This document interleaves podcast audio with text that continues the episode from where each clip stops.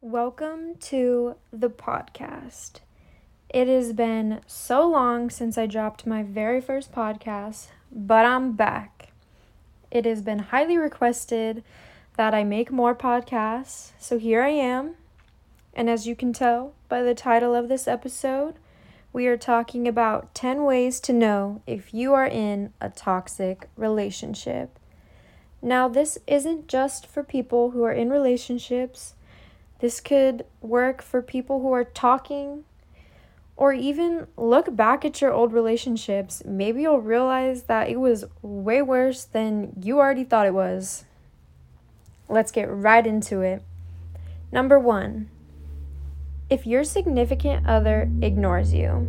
This is one of my biggest pet peeves. I hate being ignored. If we're talking, if there's a disagreement, don't ignore me. Let's talk it out. Let's get it over with so we can be good. If you ignore it, the problem is just going to elongate itself for no reason. There is no reason if we just talk and communicate.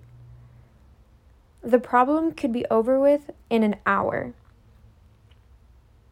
If your significant other does not know how to communicate, doesn't want to express their feelings, would rather ignore it until they're over it and just come back and pretend like it never happened, your relationship will never work. I live by that. I stand by it forever. It will never work. There is no way that you can co live, coexist with someone and not express your emotions, not be able to express your feelings and be vulnerable with that person. If they can't communicate, you won't last, no matter how hard you want to. It has to be a mutual effort and it has to go both ways. Number two, if your significant other hides things, this is another one of my pet peeves. Just tell me the fucking truth. Be honest. I don't care if it hurts me. Be honest. Why would you hide it? Because I'm going to find out. Ladies, we all know. We we find out every fucking thing. There is no point in hiding anything because we're going to find out. And you hiding something that is terms for termination.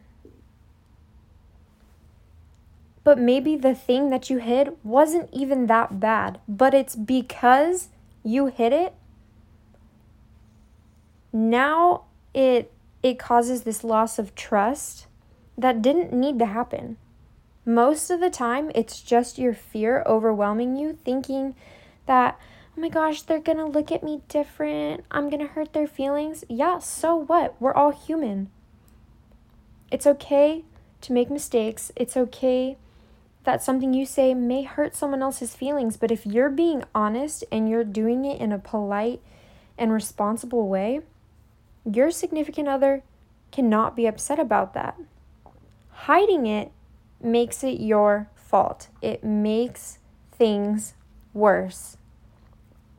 Three, if once you started getting into a relationship, you noticed that you lost all your friends or you're starting to lose friends, that is a horrible sign that you are in a toxic relationship.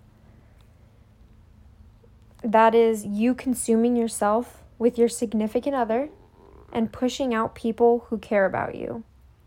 If you're losing friends because you're just wanting to spend every single waking living moment with your significant other and ignoring people who have been there for you, taken care of you, done everything for you, and with you, that's toxic as fuck. That is such a red flag. It's one thing to like, you know, you just had a falling out with a friend, it happened to be at the same time, but if you're consistently losing all of your friends, that is a huge red flag.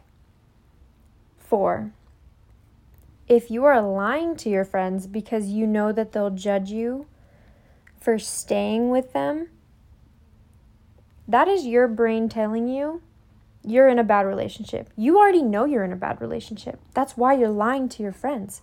If you feel the need to lie to your friends or family because you know that they're going to suggest you not being with your significant other anymore, that is you knowing that you shouldn't be with your significant other anymore.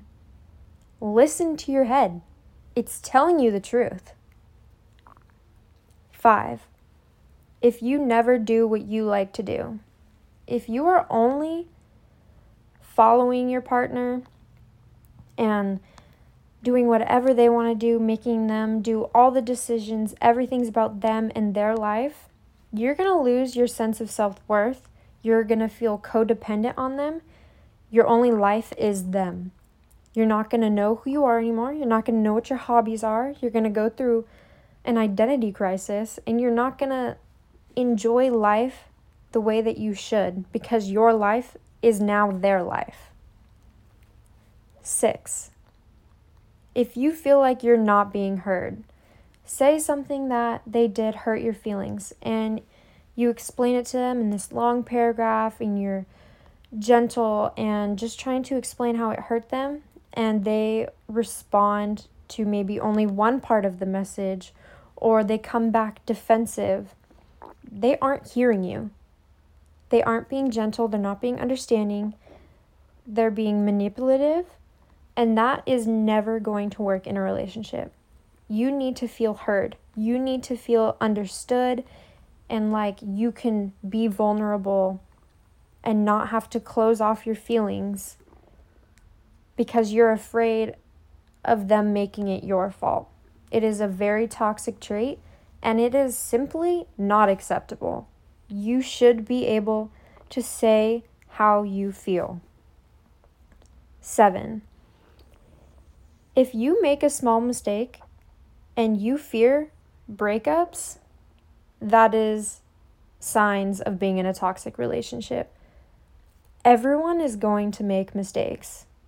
If you fear that your partner is going to leave you after any minor inconvenience, you should probably look into this relationship more because it is most likely because they have made threats about leaving, made you feel inadequate, like you have to be this perfect mold for them, or they're going to find someone else, leave you for someone else. It is such a unhealthy mindset obviously you don't want to make mistakes. You don't want to do anything on purpose that's going to hurt your significant other, but you're going to fuck up sometimes. That's human, and you shouldn't fear being human. 8. If you had this extensive hobby or you were really good in school and now that you're in this relationship you don't do it anymore. Now you get bad grades.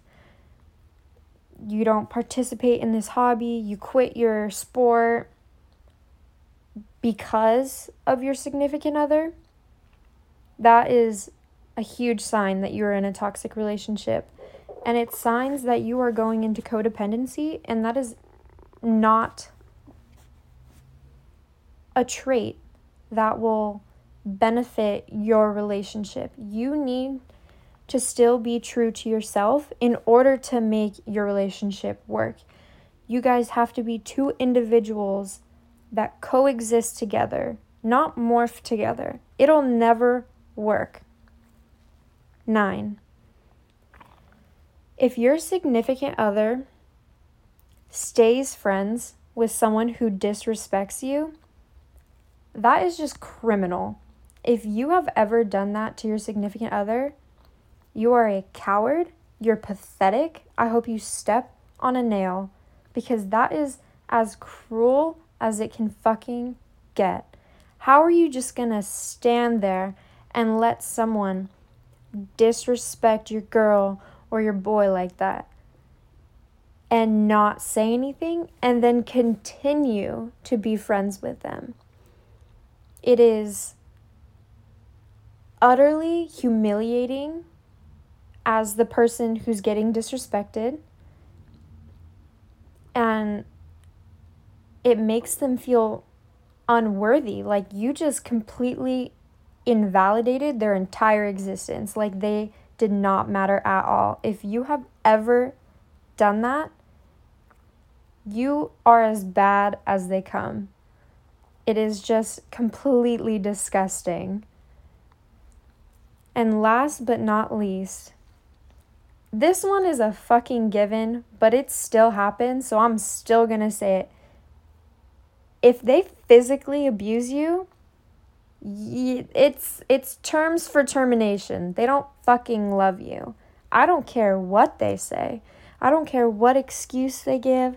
I don't care how drunk they were. I don't care what drug they were on. I don't care how mad they were. I don't care what you did. If they physically hurt you on purpose, they do not love you.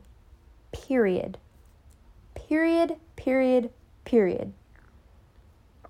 That is so unhealthy and so wrong on so many levels. That is not okay. And I wish it was as simple as leave. But at least know that you need to find your escape route. Get the fuck out of that relationship because that is that is on some other level of cruelty. I hope this opened your eyes if some people start breaking up, it's not my fault. I'm just using past experiences and the internet. Have a great week, guys. I'll see you next time.